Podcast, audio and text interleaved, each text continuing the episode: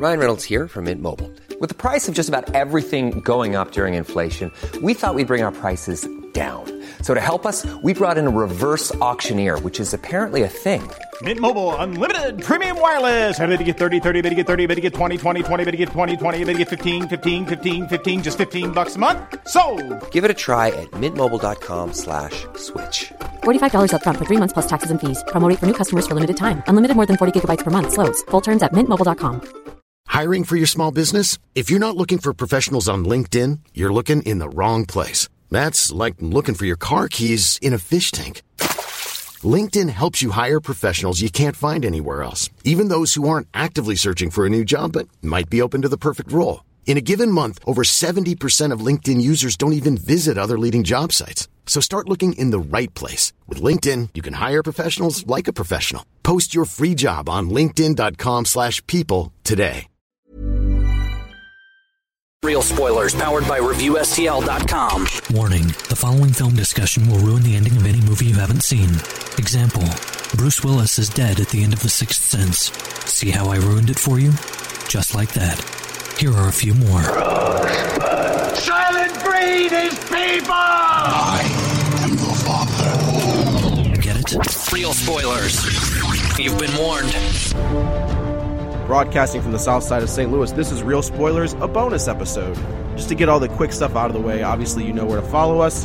This is uh, at Real Spoilers on Twitter. Feel free to join the League of Show Shares where you can talk about all the good stuff uh, on the trailers and the new episodes, and you can join in the conversation there. One of the things that I feel like movies do that we don't really talk about much are soundtracks, and they introduce people to new songs, new uh, new bands, things like that. And we don't really talk about soundtracks on the show very often. I know we've had Orlandez on the show, who, if I uh, open that door, he's going to bust right through it with a wrecking ball, no pun intended. Uh, but there's one person in St. Louis that I felt like would be a solid person to talk to. If you're not from St. Louis, you know that. St. Louis does have the longest running rock radio station in the country. Ladies and gentlemen, I want to introduce you to Learn, who is now in charge of the afternoon drive? Yeah, I just switched over for 2020. Um, I went from mornings, which John Hewlett and I hosted for eight years together, and now I'm hosting my own show for afternoon drive from two to six. Look at that, moving up yeah. in the world. I know. And so, are you? Are you born? Are you a St. Louis kid? I'm an Illinois girl, so I um I grew up in like Carbon, like near Carbondale, and then I moved to St. Louis when my mom got remarried whenever I was like 13. So, uh, but I've always stayed like on the Illinois side of the suburbs of St. Louis. I'll, all right. I mean, we're Cardinals fans, right? Yeah, my mom was. that was there was a long enough pause where I was like, oh no well no i don't really care about sports so like I, asking me like i my family yes like my mom and my stepdad were cardinals fans my mom was a royals fan like she almost named oh, me no. after george brett whenever i was born in 85 so what was she going to name you she was going to name me brett well okay that could work twofold right because you get the golden brett you get a little brett hull that, that could work yeah, no, it it would have been really cool to have my name be Brett as a girl. I just think that like the ambiguity the ambiguity of like names is so great. So That's awesome. That's awesome. Yeah. Okay, so and you've been on you've been at KSHE you said for the last 9 years? Well, for 8 years I I was a, I'm a full-time air personality, but I've actually been at KSHE for 12 years. Oh. So I worked in the marketing promotions department before I uh, got to where I wanted to be, which was in programming and on air. I was going to ask, what made you do the jump? Is that that's that was the goal the entire time? Oh yeah, like I mean, you know, I think anybody who studied mass communication or gets a degree in radio, that you know, they just try to get their foot in anywhere they possibly can, and usually the promotions department is the perfect uh, doorway to get into where you really want to go because it's the ah. most manual labor hardest working part of a radio station is the promotions department honestly so um, yeah from there i just kind of stepped uh, stepped up into programming, and that's where I've been for eight years now. Well, that's fantastic. That's we're happy. Actually, uh, I'm usually asleep during the day because I work oh, nights, but. Uh, I usually wake up and I hear the the afternoon drive. KSHE is kind of the, the station of choice at this point. Uh, so it's fun that I get to hear, you know, you, you've made it uh, to the afternoon drive. That's fantastic. Congratulations. Thank you. Thank yeah. you. So the goal here on this one is I figure if anybody is going to, un- unless it's Orlando's, uh, going to talk about soundtracks, I feel like it should be you. Yeah. And you know what? I was happy when you asked me to do this because I have always loved soundtracks. Like I remember being a young kid and you know, the easiest way back in the day to get as much eclectic music from many different artists, you know, instead of just compilations, it was soundtracks because you know, I, I don't know how old you are, Joe, but I grew up in the '90s where you I'm know also movies. I'm also a '90s kid. Okay, so you get it. So like you're, you know, movies really were collinear to living for us. no, you know? absolutely, blockbuster or excuse me, not blockbuster. If you're old enough, like that's Right. movies were a, a big part of Fridays and Saturday nights.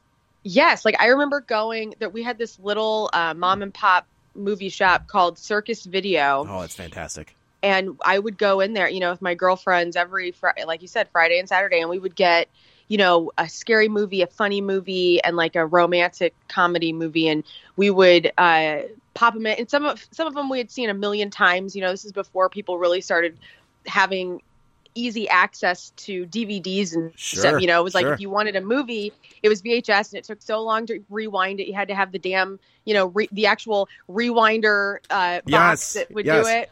And so, um, for us growing up, we would rent the same movie a million times in a year just because we loved the music and we loved the, you know, the messaging of the movie. And so, whenever CDs kind of became more affordable, I remember just splurging on soundtracks. And, what was your um, go-to, like it, it, movie-wise? What was it like if when you were going to that mom and pop shop?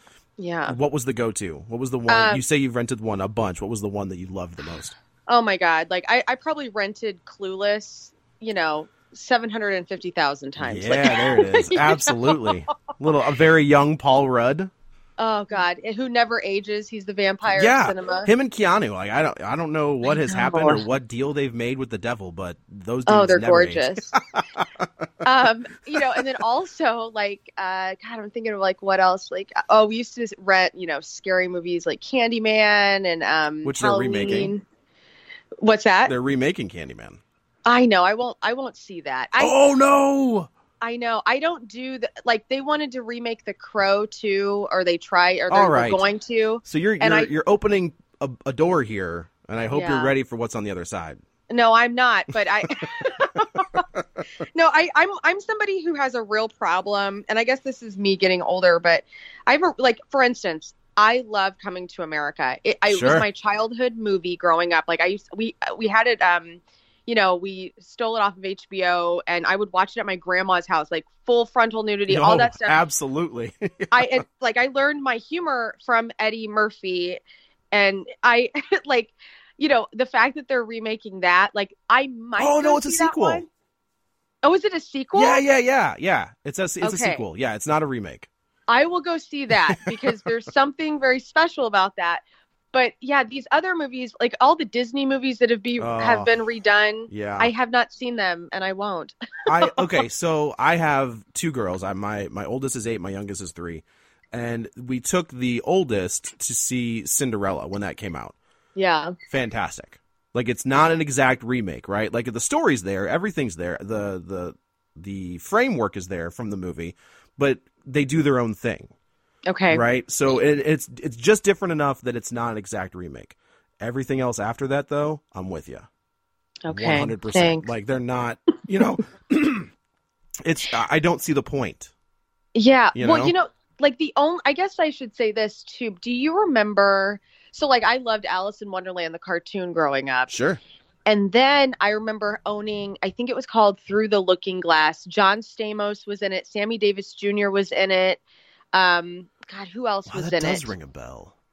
Oh, uh, Carol Channing was in it also. Okay. I don't know what year this came out. John Stamos, this is like before Full House. Like he had really long hair. He was still really cute. But um, Wait, are you saying he's? Are you saying you know, John I- Stamos isn't cute anymore? No, uh, I am saying he's cute, but he, he was so hot back in the day. With the Bon Jovi hair? Yes. Yeah, right on. Okay. So, um, you know, I remember watching that through the looking glass as a girl, like, and they had like the Jabberwocky, and it was really weird. I mean, it was like a trip. Yes, I mean, it was very. I do remember freaky. that. Yes, absolutely. I remember when you said Jabberwocky. I know exactly what you're talking about. Yeah, and like I, I feel like that's the only real life movie from an animated concept that I've loved and watched religiously. But all these other ones, because I, I, don't have kids, like I'm just not the audience for that. And sure, like I sure, absolutely. Been, you know, it's it's so I always I we've said on the show that I want them to go back and remake the lesser known ones. Mm-hmm. Right, like go do the Sword and the Stone, or go do right. the Black Cauldron, or things like like I, you're when you're not doing anything different with. I take that back. The Jungle Book was very different, which was fantastic. Sure. That was very good. But Beauty and the Beast, Aladdin, Lion King, what's the point? You know, yeah. obviously the point is it made a billion dollars. That's the point. But yeah. like, it's I, a you know, money pit. It's yeah. It's that's exactly it. And you know, Disney uh, owns the world, so they can just throw whatever out there. And honestly, they don't miss very often. When mm-hmm. you've got Star Wars and their Marvel and everything, they ne- almost never miss. Do you um, have Disney Plus at your house? Yes. Of course. Of course I do. That's uh like I tried to get the 3-year-old to watch the not the 66 or the 67 Spider-Man cartoon, but the one from the like 81. Okay. And it was lost. Like I've I've lost completely and the uh the superhero slash sports uh love in this house is relegated to one person. Mm. And it's just me. The other ones well, want nothing to do with it. You should have done this, Joe. You should have not allowed your children to watch anything of this time, but started oh, chronologically. I did. I made the joke that I was only going to let them listen to Weird Al. Yeah. And then when they heard the real versions, I'm like, no, no, no, they just stole it from him. Oh God, like Weird Al. That's the... blasphemous. what do you know? Michael Jackson just stole all that stuff. Right. From Weird Al did it first, and Michael oh Jackson made it serious. No, I'm kidding. That's not a real thing. That's terrible, but also excellent. Yeah, right. It's uh, parenting 101 from from me. There you uh, go. But like I said, the reason we're here is I want to talk about soundtracks. Um, there are millions of them, mm-hmm. and it, it is. I feel like it is impossible uh, to narrow it down to what is quote unquote the best. Yeah. So my idea is what are your favorites? And we'll just start from the bottom of the list. Uh, I have some listed. I'm sure there's going to be some crossover. Yeah. Uh, so we've got some extra ones. So let's start at like your number five. What is your oh. number oh. five soundtrack? Okay, so my number five soundtrack would be from Waiting to Exhale. Oh, maybe we won't have any crossover. and I say this because I owned this soundtrack back in the day. This had like this had a lot of R and B. I never saw the movie, okay. oddly enough. Have you was, have I, you yet to see the movie? I've yet to see the movie. It was this is really strange, but so that movie came out in 1995, starred Whitney Houston, and she had songs on the soundtrack as well but there were the main reason I got that soundtrack was because I was super into R&B all, along with my grunge and everything in the 90s. I loved Brandy's Sitting Up in My Room and okay. that was on that soundtrack. Was now was that released solely for that soundtrack or was that on another album as well? Um, I think that it was on another album as well. I think okay. that was like one maybe her biggest song, but I think it came out in the same year as this soundtrack. So it kind of was like a perfect storm for Brandy. Sure. sure. Um, but that song just, I mean, I had that on repeat for a million years, and it really introduced me to like Chaka Khan is on there. She does a rendition of my uh, my funny Valentine. Um, Whitney's on there, and it's kind of awesome because, uh, you know, she I think she did the title track for that movie okay. also um and so she was kind of i don't know if that i think it came out after the body i was gonna say was, was that was she she was on a roll with soundtracks at that point Yes, very much so. So, you know, for me and and honestly like that I know the gist of that movie was it's like a an anthem for feminism in a way because sure. um it was about I believe women and divorce and deception and stuff. And so, you know, my mom, I remember my mom watched that movie and then I maybe she was the one who even got the soundtrack, you know, and then I stole it from her, but somehow that soundtrack ended up in my CD player like every night, you know. so I was like an angry falling divorce. asleep, falling asleep, holding clutching a pillow. Yeah, like I had like the psychology of like a 35 year old divorced woman, you know. So it was just kind of a weird thing, but the music was very serious. But that I loved Brandy sitting up in my room, and I would just have that on repeat all the time. Man, so is, I, I did not see that coming. That's a brilliant yeah. choice. Well, thank you. Absolutely. Uh, so for me, I was also a kid of the 80s and 90s, right? Like my it, this is this is also not like a plug for the radio station, but I guess it kind of is. My dad listened to KSHE. Like that's the stuff that I grew up on.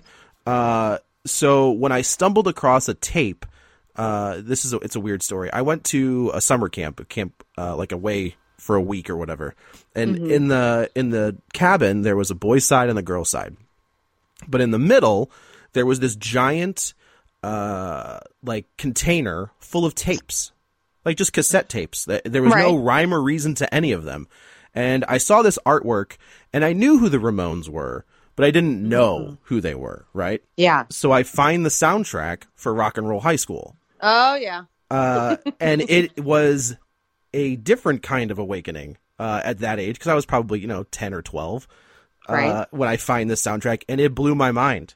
Uh, songs that I had heard, uh, like "School's Out" by Alice Cooper, or uh, "Smoking in the Boys' Room," the original version. Yes. you know, by was it Brownsville Station? Yep. Is that right? So it was just all of this different form of rock and roll, and I felt like I was the coolest kid that I had found, like stumbled upon this. Cause like it was like the holy grail, right? Like the light Oh hit it at the right spot when I found it. Uh, it was sitting next to a Robin Williams at the Met cassette, which I had no business listening to. But there was no adult. It's, it's, it's the early '90s. There was no adult supervision. Right. Uh, oh, it's the best. it was the best, right? So that was kind of my uh I felt like my rock and roll life had been formed by my dad, right? So this was the first time that I found stuff that I hadn't heard on the radio and I was like, "Yep, I'm the coolest dude. This is the greatest." And nobody got it. Like nobody understood at that camp. I was like, "No, like they had like this big boom box." Uh, and I was like, "No, play the tape." And it got turned off like after the second song. Well, you know what? I was at Schnucks last night. This is no joke. And the Ramones uh, "Want to Be Sedated" came on So while I was shopping, and I was thinking to myself as I was grocery shopping last night, I'm like, "This is like this is catered for my generation shopping at Schnucks. They're playing the Ramones. Right. You know, right, they're right, finally right. catching up to us. Like Yeah. the Kenny G's out, and now the Ramones are leaking into our grocery stores, which is really exciting. It is a weird moment where uh, the what used to be the oldies station here is now playing like stuff that I listen to, and I was like, Mhm. oh no, I've I've made the You've turn. crossed I've crossed over. What has happened? and it's funny, like I never saw the movie. Oh, I- really? up until probably like in the last ten years was the first time I saw it, and I but I just I'd fallen in love with that soundtrack, and I didn't want to ruin it. Oh my gosh. Uh, what is the name of uh, the girl who it plays? Um, gosh, I can't think of her radio the gal from name. Halloween, Yes. PJ Soles. Yeah, yeah, yeah. Okay, Yeah. so she was at some sort of Comic Con, and my buddy Barry um, got an autograph. He printed out a picture from Rock and Roll High School. Riff, her her name was Riff Randall, which is the coolest uh, DJ name for anybody ever, especially a chick. And he got me a autograph picture from her, and I just thought that was the coolest thing ever. You know, she signed so it Riff cool. Randall. That's she signed it, Riff Randall. Yeah, she that's did. even better. Yeah. Oh man, that's fantastic. So yeah, number five is Rock and Roll High School. Hit me with that number four. Okay, number four, I'm gonna go with the singles soundtrack. Oh, oh well, all right, taking that off my list. Well, I'm sure we'll have more crossovers now that my Waiting to Exhale soundtrack is gone. Um, no, this this to me, this is one of those soundtracks where I knew about the soundtrack before I knew about the movie. I did I have seen singles, which it's a funny because some of these bands are in that movie, which is excellent. Um, like Oh, the yeah. entire hot guys from the 90s are in that movie. Uh, let's Yeah. see, Eddie Vedder. Eddie Vedder's in that movie, Yeah. Chris Cornell, Yeah. um God, I think uh Is it Lane, Staley in there? I you know what I wanted to say he was, but I don't I don't think he was. Okay. Or maybe he was. I, I don't know. They all looked the same with there was no, hair. yeah, it wasn't much of a. You you could line them up, and you're like, well, all right, Right. yeah, you're from the early '90s. But this the th- the song that I loved so much where you had to have the soundtrack to even get the song was State of Love and Trust by Pearl Jam. Uh huh. and it's so good. Um, but you know, if you're if you love '90s grunge at all and you don't own this in your you know vinyl, you need Yeah, to. right, right, right. You know, so um, yeah, there's everything from Alice in Chains to, um, I, I don't know. I want to say like even Mad season, but I might have that wrong. Oh, but it, it just it just seems like every part of the '90s men singing was in this, and um and to me, I think it it painted such a cool visual for when you're listening to it. You go back to that movie and you see how gray that movie is. Yeah, and, yeah. You know how Seattle that movie Very, is. it's very seattle and even I think Matt Dillon, right? That's the main character. Yeah, Matt Dillon, and Looking- he's so good looking. Looking like a guy from the '90s oh yeah, long that lived in hair. Seattle.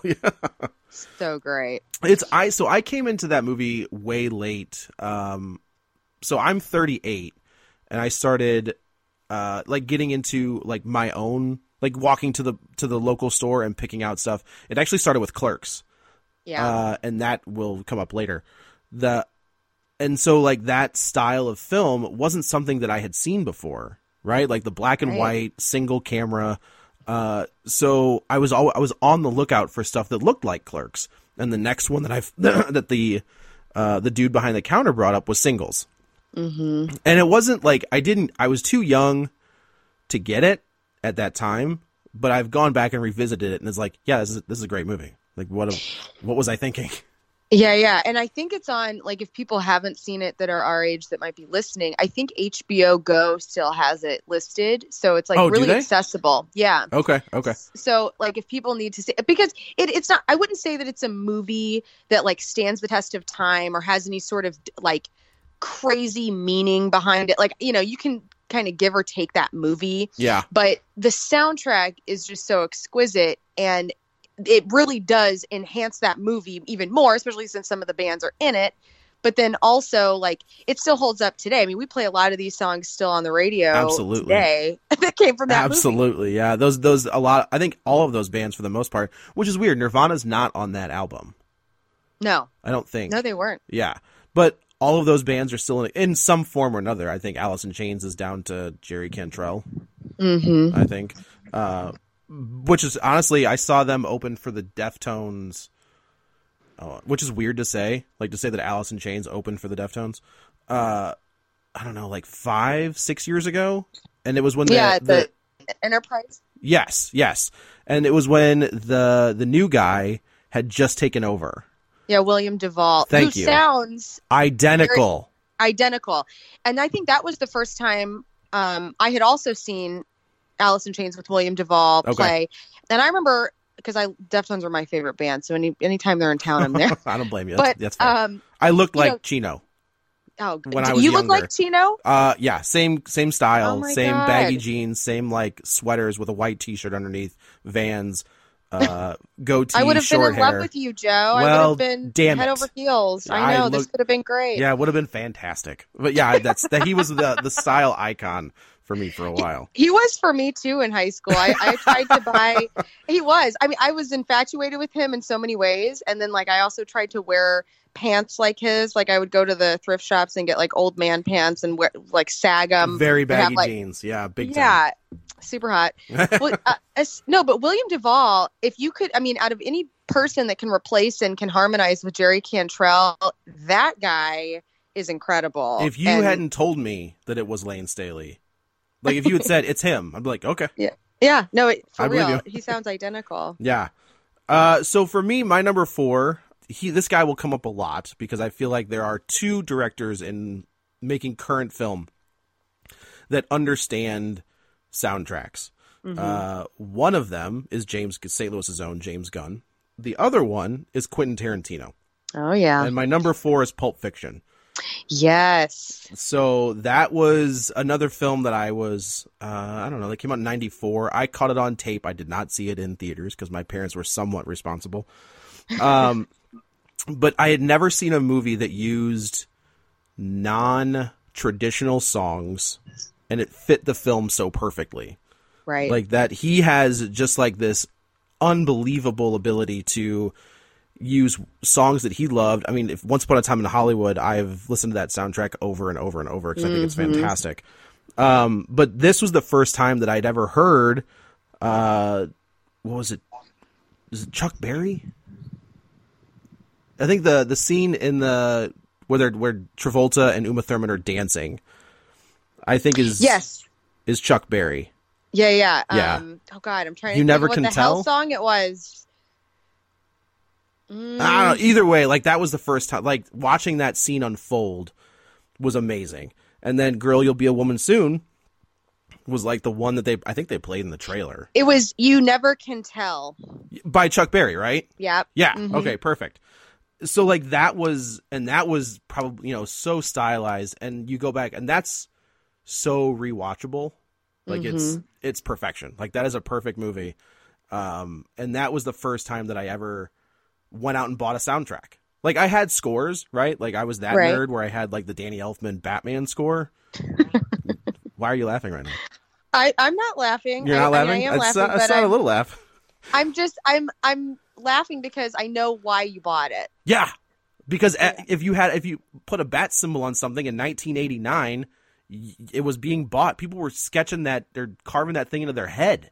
Let me ask you this though, Joe. What yes. would you you'd put that score on, and then what would you be doing? You'd be walking around thinking you were Batman. Why do you know me so well? What just what just happened just now? You're like looking out the window. like I'm hanging. I'm I'm perched on my roof, like I'm gonna do something, like a doofus. Uh, no, I just like that opening theme. But so here's the catch, right? Is there were two soundtracks to that movie. Oh. There was a Prince soundtrack as well and he wrote and produced all of the original songs, not the not the Danny Elfman stuff, but there was like an entire Prince soundtrack to that. Really? Movie. Yeah, yeah. If you and the, the songs are pretty good. Hmm. Like, of course, it's Prince. You know. I but, love Prince. Yeah, first concert I ever saw at Scottrade, uh, Enterprise. Oh my god! Yeah, I'm so jealous. Yeah, it was amazing. He played uh, everything you. I was not even a huge Prince fan at that point. I became a Prince fan after that. Right. Like it was nuts. But yeah, so just the the aesthetic of that entire movie, uh, the insanity that happens in that movie. Uh, I was not ready for the gimp scene when I saw that movie. uh, since then, I'd be like, all right, I get it. You know, whatever you're into, you're into. That's cool. Just be cool about it. But yeah, like that was the that was the soundtrack that blew my mind uh, and introduced me to Quentin Tarantino because I hadn't seen Reservoir Dogs at that point. That was the first Tarantino flick that I had seen, uh, and it was magical. Yeah, no, I agree. I, and t- you you talk about how the Chuck Berry twist scene was was the one scene that sticks out to you. I always think about the uh, the Neil Diamond cover that uh, during um, Uma Thurman, "Girl, You'll Be a Woman Soon." Yeah. When she's, you know, getting before she's all overdosing and stuff, oh my and when God. she's wrong number, strumming, wrong number. Yeah, uh, I just that whole scene is what I see when I think of Pulp Fiction is her turning that record on and then just getting high as a kite yeah. and then overdosing. You know, he was Marty McFly. Eric Stoltz originally was going to was Marty McFly. They filmed scenes with him like as Marty, and oh then about a month, two months in the shooting, they were like, "Nope," and they re and they cut it all out and they wow. redid it all with Michael J. Fox. I had no. Well, they made the right choice there. Oh, absolutely. If you if you feel like getting nerdy, it's up to yeah. you. If you that's go wonderful. on, that's a neat fact. No there's idea. there's scenes like there are whole scenes like on a DVD or on a Blu-ray or maybe even online of Eric Stoltz as Marty, and he is doing something completely different. Like wow. he's got like a black leather jacket. Like he's very cool. Not Michael J. Just, Michael J. Fox is very cool, but not you know not, not, Marty McFly. He wasn't as cool as Marty McFly. He was not. That is mm. correct. All right, give me that number three. Okay, number three is the Wayne's World soundtrack. Oh. Uh, but yeah, I, I yeah. kind of want to, I want to do like a 3.1 also. Like, I'll, I'll allow like, it. I'll allow it. Okay. So, like, Wayne's World, obviously huge. It, it to me, it scarred Bohemian Rhapsody on a on a generation forever. I found that song because of that movie. And Dreamweaver, Gary Wright, Yeah. which is a KC classic artist that we know Gary Wright because of Dreamweaver, you know, but also uh, what I love, love, love so much about the Wayne's World soundtrack is that uh, Tia Carrere, she all of this, all of the um, songs that she did in the movie with you know Crucial Taunt, her band. Yeah. Oh, well done. on- well done, by the way. Thank you. Yeah. They put they put those. She got artist credits as remaking those songs. So, you know, um, She Ballroom did? Blitz from this. Yes, That's So- dope. isn't that cool? So, and I have this on vinyl too. So if you have that Tia she does her version of Ballroom Blitz from the Suite. That's on there, and then she also has writing credits for uh, a song that she did in the movie "Why You Want to Break My Heart." Yeah, and um, she also did uh, "Fire" by Jimi Hendrix Experience. That's not on the vinyl, but is a bonus, I guess, if you get the bonus edition of the soundtrack. So it's I don't know. There's just so much goodness from her on this record because I just love her. And then also um, one of the best songs from the Temple of the Dog record, All Night Thing. Yeah, it's it's the scene where Wayne and Garth and Cassandra are going up to uh, Rob Lowe's apartment, and he's got Oh, everything. sure. And it's playing in the background, and it's just such a great song. But then it just fits that whole scene so much because it's kind of a sexy song, and it makes everybody fall in love with Rob Lowe a little bit more. And was that so? That's pre-scandal, right? Or is that post-scandal? oh, I don't know. He got he got caught up in something. Uh, maybe there was a sex tape like before that was a thing. Oh, I think, and I'm I'm trying to think if that was. That may have been post. Mm, I don't know. This came out in Wayne's World came out in 1991, I think. Is yeah, that I think right? that's uh, 91, 92, somewhere in Nine- there. yeah, somewhere around there. Maybe yeah, I think it was 92 actually. Okay, okay. Um, well, okay, so so that's that for that's the first one, and then and then you have Alice Cooper in the movie, which is insane. The And best scene of that whole movie. It is, and Yeah. I I know the backstory about why Oh. Alice was in that movie. Lay. Let's do it. Okay, so, and I just kind of put this together. So, a year before Wayne's World was created into a movie, Aerosmith was on SNL and they were on the Wayne's World segment of SNL. Okay. And they were asked to, they had just released Pump, so they were asked to be in Wayne's World. They declined because they weren't happy with the segment, the bit that they did on SNL. So, what happened was, uh, Wayne uh, Wayne Campbell. Um, That Uh, works. No, Mike- that works. Mike Myers was trying to find another artist to be in the movie. And so they approached Alice Cooper. Well, Alice Cooper's manager, Shep Gordon, said, Look, um, we'll let Alice in the movie, but he's got a new record coming out, and we have a single that we want to play in the movie. Because I think Mike Myers wanted Alice to play like classic stuff, like I'm Sure. 18. Um, and Shep Gordon, who's great, he said, No, we're going to promote the new album, and he's got this new track called Feed My Frankenstein. we want to yes. put it in there. It could have not been a better song to be played live in that movie because it's such a great scene. Is there? Do they have like the whole like Frank? Is there like a whole Frankenstein set? Yeah. Yeah, there if you remember there's like a I think there's a skeleton, a huge skeleton on the stage. Yeah. Okay. That okay. Alice comes I think he comes out of the mouth of. And so anyway, so that's how Alice Cooper got asked to be in Wayne's World 1 and it is iconic to this day like I'm we're not worthy, we're not worthy. Oh yeah. Well, then Aerosmith realized that they really messed up. And so when Wayne's World 2 was announced, they were the first band that said, Hey, we know we messed up. We didn't get into Wayne's World 1. It was a hit. We'd love to be in Wayne's World 2. And that's where I want to do my 3.1 because I love the soundtrack to Wayne's World 2 as well. it's just as good. Just as good. Yeah. Um, songs, obviously, from Aerosmith Dude Looks Like a Lady, Shut Up and Dance, which they play at the end, but you also have Edgar Winter Frankenstein. Um, you know, Tia Carrere didn't get any writing Is she credit. she's barely in that though, right? Like I think She she's is. she's barely in that movie because she had just she'd blown up. Yes. Yeah. God. She was she- uh, huge. She's so beautiful in the second movie. Like she's beautiful in both of them, but the Yeah. second movie, her style is like on point. But yeah, so her band didn't really play in the second movie, so I guess they didn't need to give her any um, songs to cover. Uh, Yeah, But right. yeah, both both uh, both soundtracks for Wayne's World one and two are just excellent to me. They are. That was that was a great call. And you know, the first time I saw Tia Carrere was she was in a movie. We we do on the show. We do a thing called deep fried tacos, where they're movies that are you know are bad, Mhm. but Yeah. you love them anyway. Oh yeah. Like like a deep fried taco, right? Like I should not eat this, but it's so good. yes. Uh, she was in a movie with uh, Dolph Lundgren and Okay. Brandon Lee, the Crow, yeah. uh, in a movie called Showdown in Little Tokyo oh my. and she uh, is kind of like she's like the girl that both uh, Brandon Lee and Dol- Dolph Lundgren and Brandon Lee are cops, and Okay. they're somehow they get uh, attached to her, and they're both trying to woo her basically, and of course she Mm. falls for Dolph Lundgren because that would happen. Uh, right, that's the right reaction to have.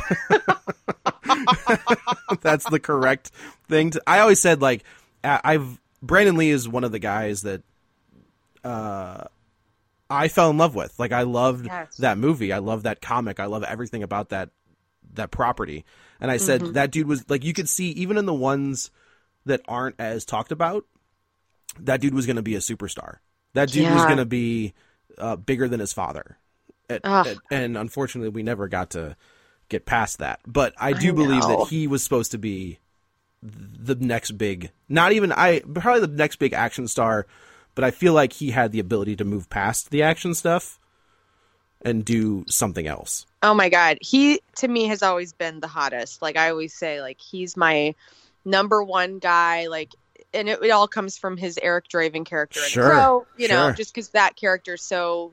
I love the whole idea of a man avenging his fiance's death, and like he's just so goddamn gorgeous. Even even death movie. won't keep him down. Yeah. so talk about segues. My yeah. number three is what am I number three? Number two? Number three. We just did your three. Three point one, right. So my number three is the crow. Yes. Uh which also I, on my list. All right. Yeah, perfect. Thank goodness. We made some some headway.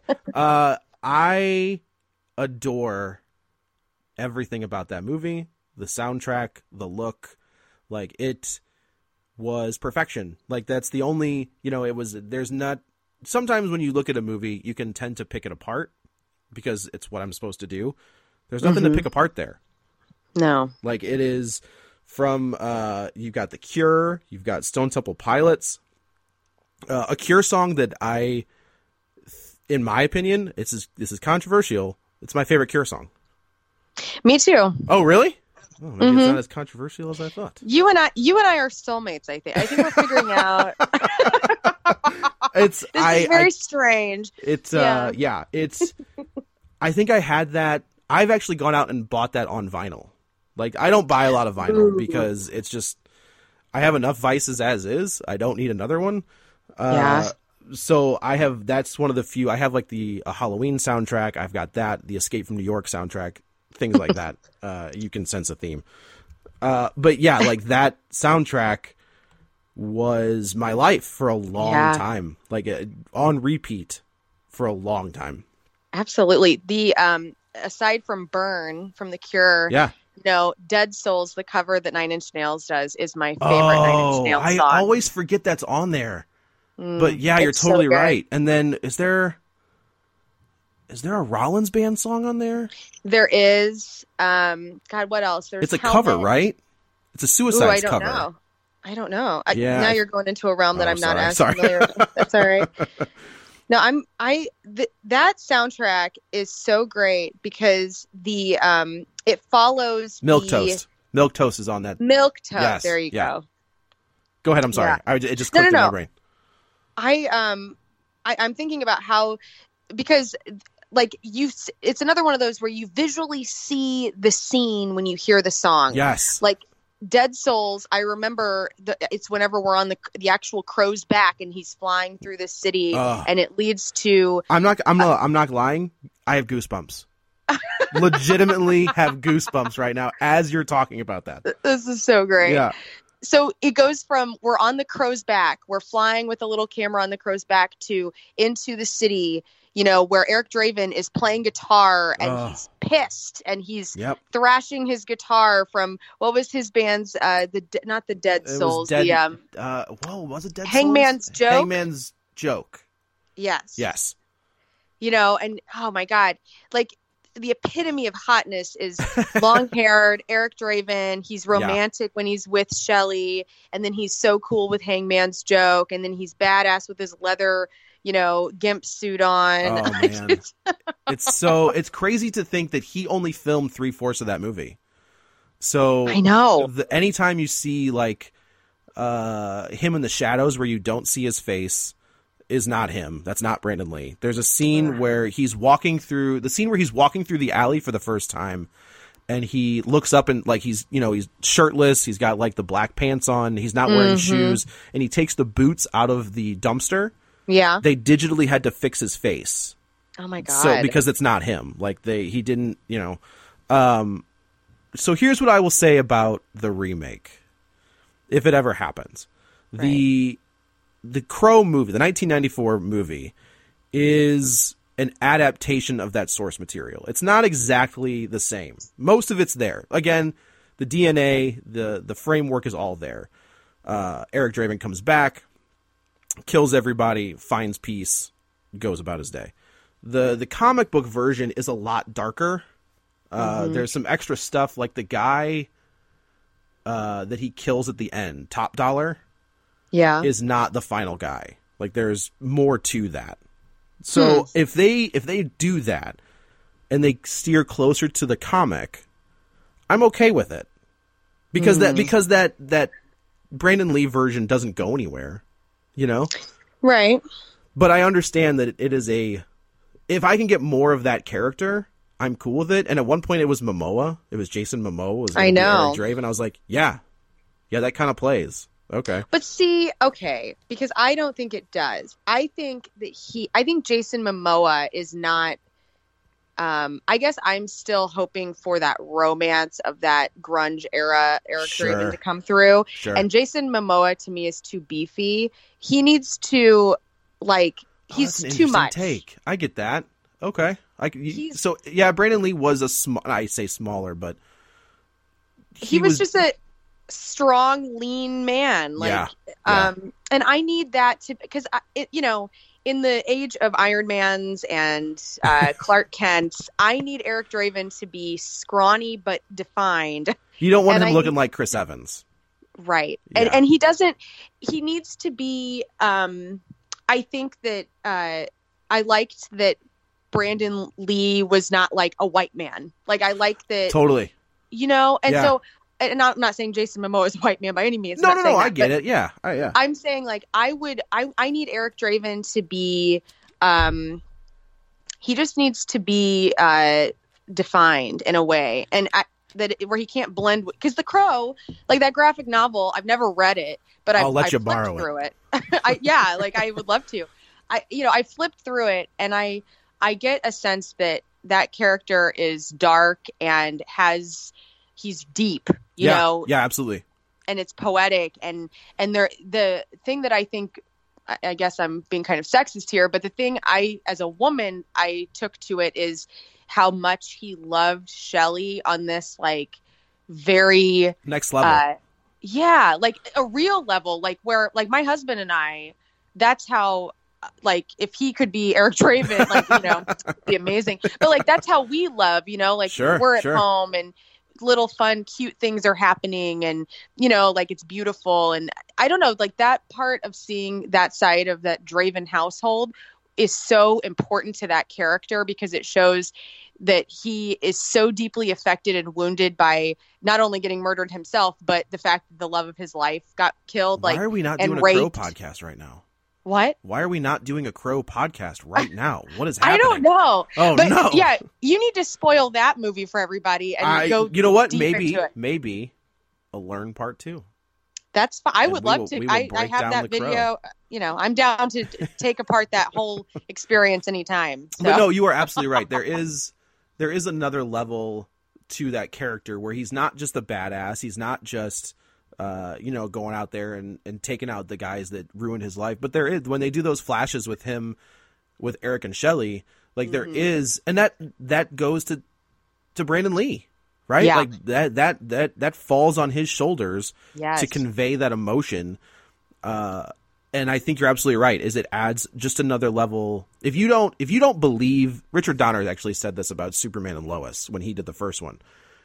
If you don't believe in Lois and Clark, like as a couple, this whole thing Mhm. doesn't work. right. So if you don't believe in Brandon and, and Brandon and Eric and Shelley, the whole thing falls apart. Then it's just an Right. action movie. You know, then it's just a revenge movie. But there's this level of love and devotion and pain that he brings to that role that makes that role and makes that movie so goddamn special. It is, man. Yeah. It is. It is such a special movie. I totally really agree. is. Good call. Hey, by the way, back to the soundtrack really fast. Um, there's a tribute video. I think it's still on YouTube that a fan did where they pieced they took Dead Souls, the Nine Inch Nails song from that movie. They took that song and they pieced together this kind of beautiful tribute of cuts from the movie oh. in a way that shows like the entire coming full circle with Eric and Shelley, and yeah. it's really cool. I'll have, have, to email it to you if I find it. Um, but it's a really beautiful way to listen to that song and then remember certain parts of that movie. That's I. I'm googling it right now. yeah, look up Dead Souls, and it's um. I'll have to because I'm sure there's a hundred of them, but like there's this one specific one, and I remember watching it and like crying oh. because it was so beautiful that somebody sure. took that because they're two dead souls. Yes, together yes. circle. It's really cool. I have well, and see, man, there's the problem is now I've we've opened this door. I actually met James O'Barr. He was at the at the first St. Louis Comic Con. So I met him. I met and I have like the original issues. I have like the uh DV, you know, I have all kinds of like crow stuff. So he signs a bunch of it and uh he seems like he lives in that world. Mm-hmm. Like that that Detroit world. And yeah. he goes uh I had Image Comics did a reboot of the series where Todd McFarlane did a cover and he looks at the James O'Barr, the creator of the character, looks at the cover and just goes, "Ugh," and he signs it and then he fixes the mouth, like he drew over the mouth because Todd McFarlane didn't draw it right. Oh, fine. Yeah, and then he goes, "Oh, are you gonna buy anything?" And I was like, "Oh, uh, yep." yeah, I'm gonna buy this sketchbook. I mean, I did buy all of these comics, but I get it. Right. Yeah. At one oh point or another. But yeah, I was just like, oh, that is super awkward. All right. Hey, speak. Are you like a big comic book nerd? Um, yes. Or like a graphic? No- okay. Massive. Like I. I'm gonna. Yes. I'm gonna give you. So my friend, do you know Tyler B. Ruff, who's a local artist? Uh, I don't. You should look him up. He's a good friend of mine. On the, um, on the gram. Yeah, on the gram. He's uh actually you could look up his graphic novel. It's called The Unforgiven. Okay. Not not related to Metallica by any way. Um Well, then and, I don't want to do it. No, I'm just kidding. Yeah. but you you and him would get along really famously cuz I you, you, how you're talking to me about everything is how he talks to me about stuff. Oh, really? And, yeah. And he's an artist. He's excellent. He and I went to college together and okay. like he is i mean that's all he does for a living is he's the, he's a comic book creator and his uh, anyway it's local and it's dark and it's cool. I'm so all i think for like I, if i can support local folks i'm all for it.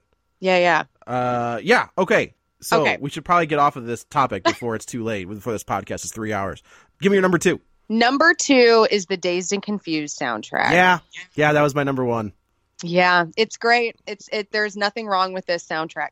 uh, it's a double soundtrack, right? It's a double double disc. You are right. It yeah, there are 30 songs that span this bad boy. I'm looking at it right now. Um, you have everything from obviously Sweet Emotion opens up the movie from the I think what is it Warner Brothers or whatever uh, starts off there with yeah, the yeah, yeah. strumming of stream, Sweet Emotion. Yes. You know Alice Cooper also on this one. Edgar School's Winter out. also on School's Out. Yep. Uh, which is perfect for that scene when everybody's going to get their ass kicked by going to high school by Ben Affleck with his because he got held back. Because he got held back, and I used to have. Speaking of that, so on his paddle that he's whooping everybody with, it yes. says fa fa q f a h dash q. Yes, and I used to write that on my Chuck Taylors growing up because I thought I was so cool, like you, him. You, you aren't wrong.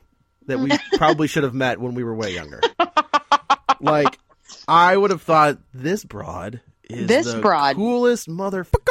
Yeah, you no, can cuss on this been. podcast, by the way, if you feel. oh, oh, good. Yeah. Oh, yes. good. All right, yeah. great. But yes, it. I I caught this on HBO. Yes, and it was perfection.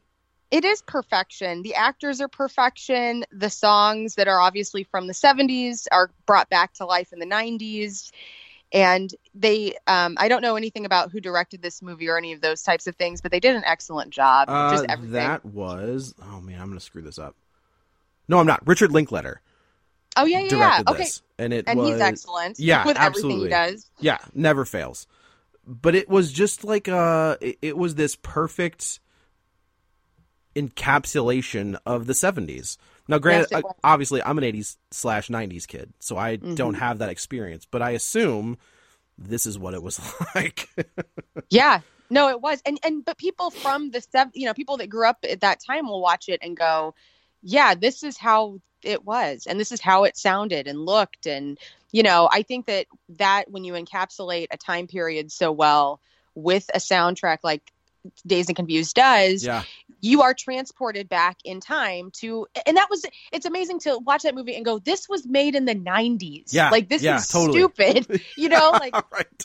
so cool. Like I feel like I feel like Matthew McConaughey should be in his 70s by now because I feel like he was that guy in the actual 70s. That's I don't think you're wrong. And I got to tell you, he may have been. Yeah. Yeah.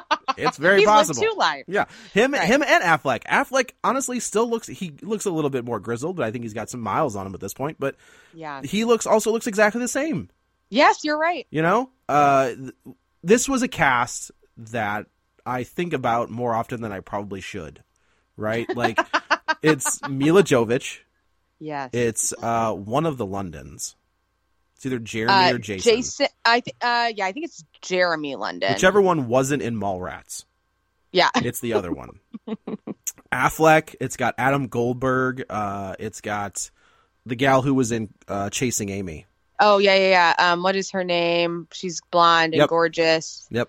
You're gonna say the name and I'm gonna be like, damn it, that's right. Yeah. Right. Right. Parker Posey. Parker Posey, Joey Lauren Adams. That's Joey. Lauren Adams. Renee Zellweger is in this movie. You were What? right. Yeah, she plays somebody named Nessie White. She's listed on Oh. the cast thing. Hmm. It is Jason London, Sasha Jensen, who Okay. was like a 90 you'd recognize him as like a 90s guy. Uh, Rory Yeah. Cochran, who was uh, the stoner kid, Yes. who I Oh, for the longest time thought was Leonardo DiCaprio. like I just I was like, yeah, yeah, it's Leo's. Somebody was like, "What are you talking about?" right. I was like, what do you mean? great. Nope, not him. But yeah, like it was just like this very it reminded me a lot of it's a precursor to those 90s teen movies that we grew up with, right? Where you Oh, have yeah. all of these actors who go on to be massive stars. Obviously, I think McConaughey and Affleck are the two that broke out of this the biggest. But you know, like Right. Clueless, like you said, you had some massive Paul Rudd, who's who's a megastar now, or Mm-hmm. Right. uh, what was it? Ten Things I Hate About You. Oh, Look at that that's a- cast. that was also on my list if we went further. yeah. It can be an honorable mention. That counts. Yeah. But this Oh was my the God. this was the first time I heard Cherry Bomb, mm-hmm. and I was like, Yep. I I love this woman so much. Uh, but I remember so the the takeaway from this movie is I remember the first time I saw it, I was actually uh, at a friend's house, and they were the the adults in that house were friends with like the family priest. This doesn't get weird. Thank God. Yeah.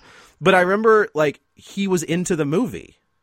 Like he was like, I can't believe how good this is. And I was like, Are you allowed to watch this movie? Right. Like, shouldn't you just be praying somewhere? Yeah. No, he should have been. That's but yeah, like that was the first that was one of my first memories of this movie. Uh so since you have stolen one of mine, I have to put move one of my honorable mentions up and it's clerks. Okay. The clerks soundtrack. Now- Go ahead. I'm gonna have to look it up because I've seen Clerks a couple of times, but it's not a movie that I love. So don't judge. All right. I'll allow it. I know. Um, but much like uh, we talked about singles and we talked about other things like you know those movies that kind of perfectly encapsulated that era. Clerks also did it on a shoestring budget. Like it was very independent. You, everybody knows this movie. This is one of my favorite movies of all time. Let's just run some of these down. We had uh, Alice in Chains. We had uh, Bad Religion, Stabbing Westward, uh, Soul Asylum, uh, and then some others that I don't recognize. But like those were the the tracks where I was just like, yeah, let's. This is how I found Bad Religion. Was That's on great. This, was on this soundtrack, and I've never looked back a day since. And see, that's where I get like kind of snooty about people where I would say, oh, because I always talk about on the radio show, I'm like, oh, I, I remember this movie, you know, from this this song from this movie. People are always like, that's not where you should know music. It's like, no, soundtracks can open you up to bands and realms that you maybe wouldn't have crossed if Yeah, you hadn't yeah. heard it in the movie. I am 100% in agreement. I would never have found, I mean, I probably would have at some point, but I never would have found Bad Religion Yeah. if it wasn't for this soundtrack. You know, it is very much, this came out in 94, which I'm starting to sense a theme with our soundtrack picks. Yeah. Uh, but yeah, so this is like, you know, I, the Crow soundtrack and then this one and singles So this was exactly everything that I wanted. It wasn't the stuff that was being played on the radio. I was g- becoming that kid where like, oh, you like Bush? Cool. They're on the radio all the time. so, which I saw them live with Veruca Salt. No big deal. No big deal. No big deal. But so like this was like the I could play this and people hadn't heard, you know, like Girls Against Boys or Bash and Pop or Supernova. Like nobody had heard those bands. Right. So I was the cool kid for a You cup, were. for a cup of coffee, and then they started talking to me, and I was like, nope, that's ruined. Great, fantastic. So yeah, I, I honestly there's there's uh this is actually one of the first times I remember things being uh like clips from the movie being intertwined into the soundtrack. So Yes. like there's co- there's clips from uh, Dante and Randal and Muse uh, and all those you know those guys pop up throughout the uh, the soundtrack, but it's you know interladen perfectly. So I love is- that. That is my number two. All right, make it count. All right, so my number one, it comes from my number one favorite movie of all time because of how Clueless? gosh Did we just talk damn gorgeous it is. What is it? Clueless? Didn't we just talk about that? It's not Clueless. Even though that soundtrack definitely deserves to be on a list. Totally. Um, no, it's this is mainly you'll enjoy this since you are a score fiend. Oh, okay. Uh, this it's mainly um, Jon Brion music, but it's the soundtrack for Eternal Sunshine of a Spotless That is Mind. a solid pick. That is Yeah. a good, good pick. Now, I'm here to say that uh, I love this this soundtrack so much that my ringtone is actually one of the scoring parts of the movie, the phone call score, So good. which is just beautiful. I can't really describe it, but it's just gorgeous plucking. And um, I don't know much about Jon Brion, but I know that he makes like very airy music that like you could like. I know he has. I think there's a. Um, it's it's called like the airport album Oh, where okay, it's sure. uh, where it's songs that literally you could put on at an airport and people would be like very tranquilized by it. Anyway, um, this song, this soundtrack is mainly full of weird music that you wouldn't hear on the radio, but there is an Electric Light Orchestra song on. Mr. Blue Sky is on there. So okay, Mr. Blue Sky is also a, a James Gunn thing. That is- Really? that's I'm almost positive that's the song that's playing in the very beginning of Guardians of the Galaxy 2. Yeah, you're right. Yeah. You're right. Yeah.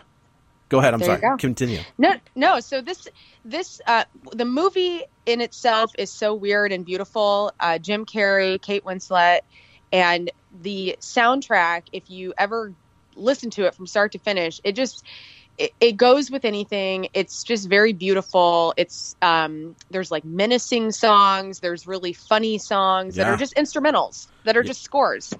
Are you, Um, so you're a, you're a 90s kid, right? Yeah. So you grew up on the other version of Jim Carrey. Mm-hmm. Yeah, where he's funny all the time. Yeah. Sure. What did you think when you saw when you see this version of Jim Carrey? The well, the only reason I even watched this movie because I remember I was living. I think I was just starting junior college when this, or maybe I was a senior. I was older when this movie came out. Okay. What year did you graduate high school? Let's do that. Uh, oh three. Okay, so I'm 2000. Okay, Yeah, so yeah, perfect. this came out when we were in college, I think. Yes. So I remember being in my mom's basement, and I think it was on HBO or something like that. And I turned it on, and I was like, "Oh, this is that movie where Jim Carrey's sad." That's why. Oh, yeah, that's right. And so I I'm watching it and then I'm realizing like oh my god it's so weird. It's not a movie you can just watch once because you have to actually piece it together at the end. Yeah. so I'm I watched it I literally like watched it a second time like just found it again watched it again and I was like bawling Sure. because of how sad it is. But then I also fell in love with Jim Carrey even more because of how wonderful he is in this movie. And Kate Winslet is also so relatable and awesome. And um you know, so I'm I'm watching it, and, and Kirsten Dunst is in this movie. Oh, yeah. uh, uh, what is his name? Who's the Hulk? Um, Mm, Which one? the new Hulk. Mark Ruffalo. Mark Ruffalo's Yeah. in it. You know, um, I'm trying to think who else. There's there's all sorts of stars in this movie, and they're all so unassuming, and it's so beautifully well done visually, and then the music just simulates it in a way that is like beyond what I think any other movie that I talked about today has done for me. It just it transports me directly. I'm in the movie. Like I feel like sure. I'm in the movie when I'm listening to that soundtrack. It's so I'm gonna ask a semi-personal question. If it's too personal, please feel free to not answer or tell me to shut the fuck up. Have you? So to me, like that is I've had a relationship like that.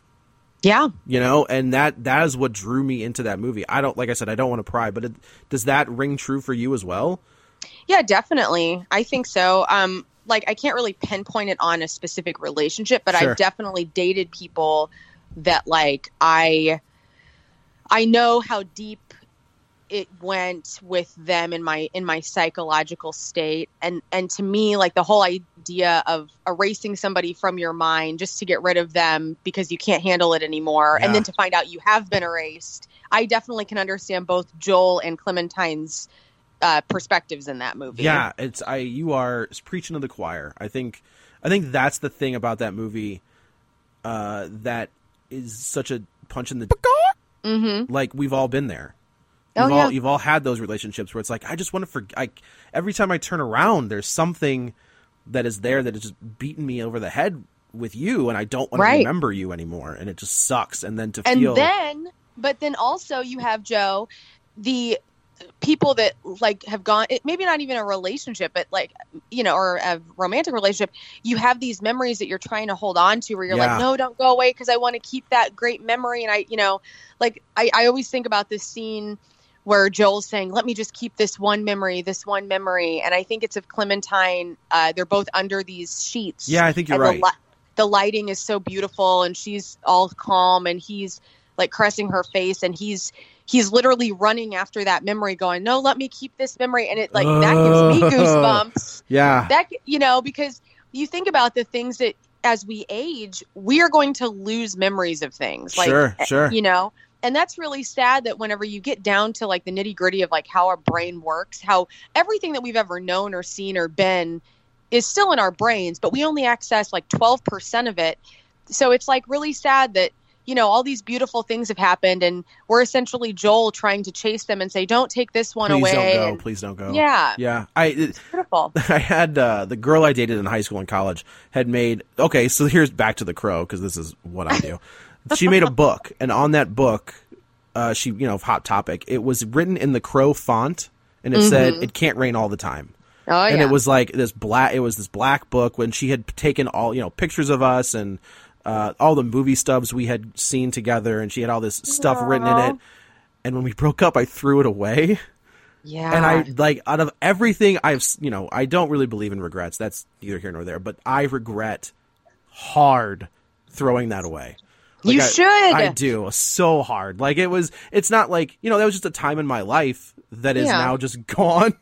yeah I have no memory. Like I have no physical memories of that anymore. That's so funny. And what a what a generational thing because my boyfriend at the time when I was watching Eternal Sunshine of a Spotless Mind, he and I had a long distance relationship Okay. eventually because I went to I went I moved away to college and he um and I, I well I made the book. I said, "Hey, let's get this, you know, this sketchbook and I'll write in it every day when I have it and then I'll give it to you when I see you and then you write in it every day and oh my give god, it back to you're me." my favorite person in the world right now. and so anyway i still have that book. I i um i didn't part with it because he was a very important person in my life. Sure. um he was with me when my dad passed away and there's a lot of things. He was a graffiti writer like so Oh, he, okay, he had okay. really cool art. And so i you know there and i'm sure my husband i have a ton of journals and shit here at the house that i'm sure if he wants to have a field day with my brain he could go through. I and he's he's more than fine to do that, you know. But um I still have that book and it's so beautiful because I you know, we would cut out photos of each other and Yeah. put them in there and we would do like free writes and say like it's 2:30 in the morning and I'm thinking about you and That's was just exactly what such- this was. That's ex- you are exactly right. It's exa- and I I I yes, I regret it a lot. oh But it is what it is, you know. yeah. Uh, so, not to be Debbie Downer, but my number one is Oh a movie that uh, pretty much in it made me want to write. Like this is the this is the movie that inspired me to write uh, and to be creative and to not be tied down to anything. Like don't you know, unfor- I am not not unfortunately. I'm very happy that I'm tied down. Let's put that into the universe. But for a long time, I didn't want to be tied down. I just wanted to be a free spirit and follow certain bands that I wanted to follow and do whatever. Uh, and this is the Almost Famous soundtrack. oh god, yes. Yes. And it, like, this movie spoke to me on like it's it came out in 2000 2001 so i'm graduating high school. I don't really have a plan. I've got a girlfriend but i don't really have anything else but that. Mhm. i'm working at blockbuster which i did for 13 years. Thank you very much. Super hot. absolutely. I closed that motherfucker down. I was there until the until the end. Wow. yeah yeah so actually lux used to come into our shop Oh, that's fine. yeah. Uh, she she gave me her ID once, and I was like, "Are you?" And she goes, "Yeah." I was like, "Fair enough. All right. I'm sure you get that all the time. Have a good night." That's fine. Uh, so this movie, it was, it's was my fantasy, right? Like it's what I wanted to do. I wanted to write, and I wanted to, you know, live that rock and roll lifestyle, but without having any of the true talent that it comes with it, because I don't have any of those skills at all. But I can write. Like that's that's what I can do. So that was uh I'm trying to think it was there was uh the Who was on there. Mm-hmm. Uh the Allman Brothers, I think I feel like there's a Bowie one on there. Elton John's on there. Yeah, uh Cat Stevens and Yes, who unpopular opinion, not a huge fan of Yes. That's all right. I'm not a huge fan of the Who, so. Oh, really? Right. Uh, yeah, I don't like the Who at all. Interesting. So all right. I'm more of a fan of the Guess Who. Does that count? Sure. Rod Stewart. I'm actually looking at the list now. Uh, the Who, Todd Rundgren, yes, Beach Boys, Stillwater, which is the band from the movie. Yep. Uh, Rod Stewart, Allman Brothers, Skynyrd, Zeppelin, Elton John, Nancy Wilson, uh, Cat Stevens, and Thunderclap Newman, which I Yeah. don't remember that song. But but either way, like that was you. I'm. I think I was probably the same age as uh oh what's that actor's name? The kid. Yeah, the main character. Yeah. Cameron Crowe. It's it's It is basically Cameron Crowe. Yes. yeah. Yeah, and this is a Cam. Uh, we good call. It's a Cameron Crowe movie. Um, so and I I fell in love with Kate Hudson. Oh yeah. I did too. How could you not? That was her breakout moment. It that was, was, it. big time, big time, and just following that band around. Jason Lee, uh, Mhm. Clerks, and Kevin Smith. And Jimmy Fallon is in this Jimmy movie. Fallon isn't that Billy Crudup? Uh, plays Ah, like the Billy Crudup. Yeah, yeah. I'm essentially in love with any actor who is a little scrawny and has long hair. So So Steve Buscemi does it for you. yeah, abs- oh god, yes. In Airheads completely. Oh my yeah. god! Deep fried taco number one was Airheads for me. Oh my god. Yeah, that's a great one yes, to do. yeah. Oh, so good. you know he sings. You know that Fraser sings that song. He I sings, didn't he know sings that. Degenerated. Yeah, That makes him hot. that That's was on great. my. Here you go. You know when you went to MySpace and a song would Mhm. play? Yeah. Yeah, Degenerated. By Wow, the- we would have totally been each other's top eights. oh, absolutely, without question. With uh, the Lone Rangers. That's the that Wow. was the name of that band. Yeah. Uh, but yeah, so this was like I I couldn't have. It was soul crushing, but it was also. Uh, it it just gave you that sense, um, where it's just like, you got to believe in yourself, you know. And when I'm trying to when Kate Hudson is messing around with Billy Crudup, right? Yeah. Like that's a th- and when he see Patrick Fugit, that's his name. When he sees that, like the dude is just destroyed. And I do like the guy. Is it from Rolling Stone where he's like, you can't be friends with them. Like you can't Yes. you can't be objective and be friends with them. And that's a that's a struggle for him. So it, this was just like it came out at the right time. Uh, you know, uh, like I said, graduating high school, no clear idea of what I wanted, and then this came out, and I was like, that's what I want to do. And of course, that's ridiculous because No, you know, it's not. I guess that's fair. That's fair. It, that's that's a good point. It's not ridiculous. I do. I try to tell the girls. I was like, if you want to, you do whatever you want to do, but you got to work for it. Right. You know what I mean? Like it's not. What- it's it's just not going to be handed to you.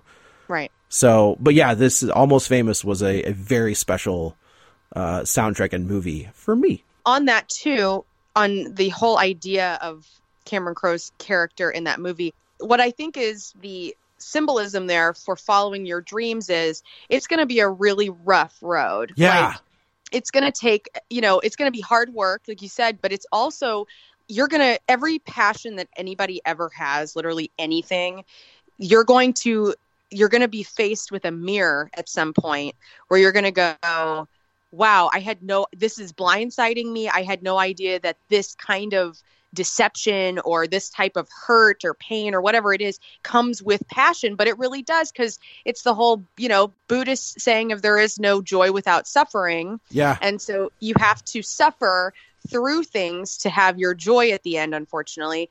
And then two that movie had a sophistication that dazed and confused didn't have it was with how yes totally. You know? Yes so it, it's like a grown up uh, Yeah. I don't, I don't want to say grown up, but it's like a more mature Dazed and Confused. It is. Yeah. And it it stylized even more like I feel like Cameron Crowe probably if we talked to him, he would and we asked him verbatim, we said, Hey, did you watch Dazed and Confused before you made Almost Famous? And you realized what was missing. Yeah. You know? Yeah. He would probably say, Absolutely. Like I d- wanted to make something that wasn't all comic, you know, there wasn't too much comical parts in it, but it was stylized in a way where through and through the what you see, feel, hear, smell, everything about that movie is totally 70s and you are again transported back into those times and this is a true story It is. which is yeah. so cool yeah. It's interesting you brought that up. So you know there is a pseudo sequel to Dazed and Confused. yes i did Yeah. I, um and it's called it's the van halen song right Everybody Um, wants them everybody wants them yeah i haven't seen it It's all right. Here's the, if you go into it and think of it as like a pseudo, it's the '80s version of Dazed and Confused. oh yeah I, I enjoyed it. Like it's a you know I played baseball as a kid and throughout high school, so it it's kind of centers around, shockingly enough, a baseball team, right much like Dazed and Confused. right So it's just it's kind of you know it's got Tyler Hoechlin who's actually uh he's Superman now on the TV show oh and he's like the main character. But it's a very it's a it's a it's a decent flick. So we've gone through our top five. Do you have any honorable mentions? um i would put clueless in there as honorable mention for Okay, sure Good call. just mighty mighty Bosstones are in that movie and that part of my life i was just getting into ska Yeah, and you were. kind of like you know that sort of um music i guess of that uh, in the 90s but also i would put on honorable mention the soundtrack for swingers Oh, good call. which had Cherry Poppin' Daddies i Yeah, think yeah, and, yeah, yeah. and so that whole zoot suit riot part of the 90s Was too Brian was really Setzer fun and all those guys? mm-hmm. What was the Harvey? Oh, they did Flagpole Sitta. oh harvey danger Harvey Danger. Yeah, that's a good good call. That's a good one. Uh, and I guess for me, I think anything by Tarantino. I think any of those soundtracks. The the uh, Once Upon a Time in Hollywood soundtrack has really been uh, doing it for me recently. Even Yeah. with like the old radio ads. Uh, that is that has been my jam. And then honestly, the James Gunn Guardians of the Galaxy one and two. Uh, they play a song that I've only heard in St. Louis in Guardians two. what is that The scene. Did you see Guardians before I? Yes Okay, so the scene where you see young Kurt Russell riding through Missouri. hmm There's a song playing on the radio, and it's one of those bands. like a regional famous It is a regional famous band. Was it like Ozark Mountain Daredevils? Oh, see, now you've done and put me on the spot, and I let's see. I've only seen it once, so I'm I don't know what, it, but I can rattle off some like um, was it Pavlov's dog, Julia? Uh, oh my gosh, you're you're like I feel terrible right now because I thought I had this up and I didn't. Uh, Lakeshore Drive. oh yes, uh, Aliotta, Haynes, and Jeremiah. Thank you. Yes, and that's the St. Louis song. I don't think that gets played anywhere else. Well, it should get played up in Chicago because they actually have Lakeshore Drive. That would make sense, wouldn't it? yes, it would. But it, yeah, that song, which is a reference to LSD, Yes. essentially. yes. So But yeah, that's great. I remember when that when he's cruising down the road, and I was like, "What? There's no way this is being played right now." Like, of course, he's driving through Missouri, which makes sense. And James Gunn is from here, like he's from St. Louis, so he has a lot of those old KSHE songs oh yeah, uh, set up.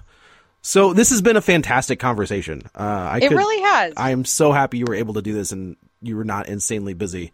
You know, because you're the what were you, the 2014 like hottest DJ in the town. Uh, And I say, and I okay, I say hottest as like most popular. I did. I Okay. got that from the Riverfront Times. The um, that which is so funny. That's like the only award I've ever really been given, and so it happened once, and I was really excited. But I, I thought that they gave you like a plaque, but you, but you know what's unfortunate? You have to buy that plaque if you want it. And I Are was you like, well? I don't want to. Yeah. I was like, I don't really want to buy this, so I'm not going to. It's five hundred dollars if you would like. It's five hundred dollars, yeah, and it all goes to the people that told you you were the best. Yeah, So right, right, right. I so my comic shop. I used to go to a comic shop down here, and of course, Star Clipper, which was right next to the RFT for a long time, would win every year. And I Uh-huh. was just like, bullshit, bullshit. Yes. It's not the best shop. And then my shop won once, and then never won again. I was like, well, was- we got one. You wait a minute. You had a com- you have a comic book shop? well, I mean, the one that I would frequent. Oh, I see. Yeah, yeah. I did work in one, shockingly enough. But yes. Mm. Uh, all right. So it- we're gonna wrap this up. Do you have anything you'd like to plug, or where the the fine folks can find you on the interwebs? Um, well, I'll plug once again my friend's comic book because I think that he's excellent and maybe your audience would love him. Yeah. Um, so look up Tyler B. Ruff and his comic is The Unforgiven. He's great. And then, yeah, if you want to follow me, you can follow me on Twitter at Learn versus Radio, or you can follow me on Instagram at Learn underscore FM. And you have a podcast, yeah? Oh, I do. Yeah. Actually, I have a new episode out today. Oh. Um, yeah. My, my podcast is called Live and Learn, and you can get it wherever you get podcasts. However, I don't think you can get it on Spotify because I don't know how that works. so, because I'm archaic. And um, yeah, so it's a podcast. It's a conversational interview style podcast where I interview people in my life and periphery uh, people that are just fabulous that I find cool. And um, maybe I'll have you on there. oh Joe, my gosh, I would love, I would love to do that. Yeah, Yeah, that sounds well, fantastic. we'll set that up for a future. I every other month is so I go male female male female Sure. I don't want any sex to dominate it and um so like right uh, March is going to be a female month but maybe in uh, April maybe w- we could get together. Yes, without question. I will do Cool. whatever you need me to do to make that happen. All right, Uh, cool. Once again, you can follow us online at Real Spoilers.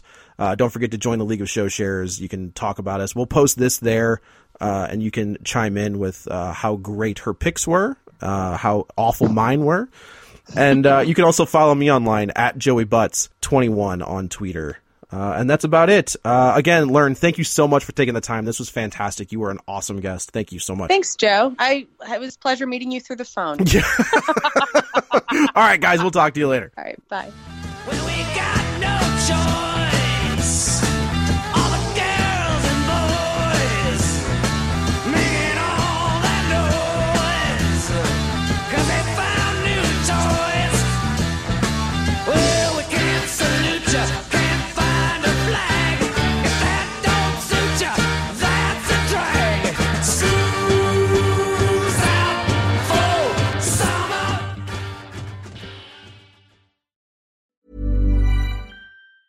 Mom deserves the best, and there's no better place to shop for Mother's Day than Whole Foods Market. They're your destination for unbeatable savings, from premium gifts to show-stopping flowers and irresistible desserts. Start by saving 33% with Prime on all body care and candles. Then get a 15-stem bunch of tulips for just $9.99 each with Prime. Round out Mom's menu with festive rosé, irresistible berry chantilly cake, and more special treats. Come celebrate Mother's Day at Whole Foods Market. Even on a budget, quality is non-negotiable. That's why Quince is the place to score high-end essentials at 50 to 80% less than similar brands. Get your hands on buttery soft cashmere sweaters from just 60 bucks, Italian leather jackets, and so much more. And the best part about Quince, they exclusively partner with factories committed to safe, ethical, and responsible manufacturing. Elevate your style without the elevated price tag with Quince. Go to quince.com slash upgrade for free shipping and 365-day returns.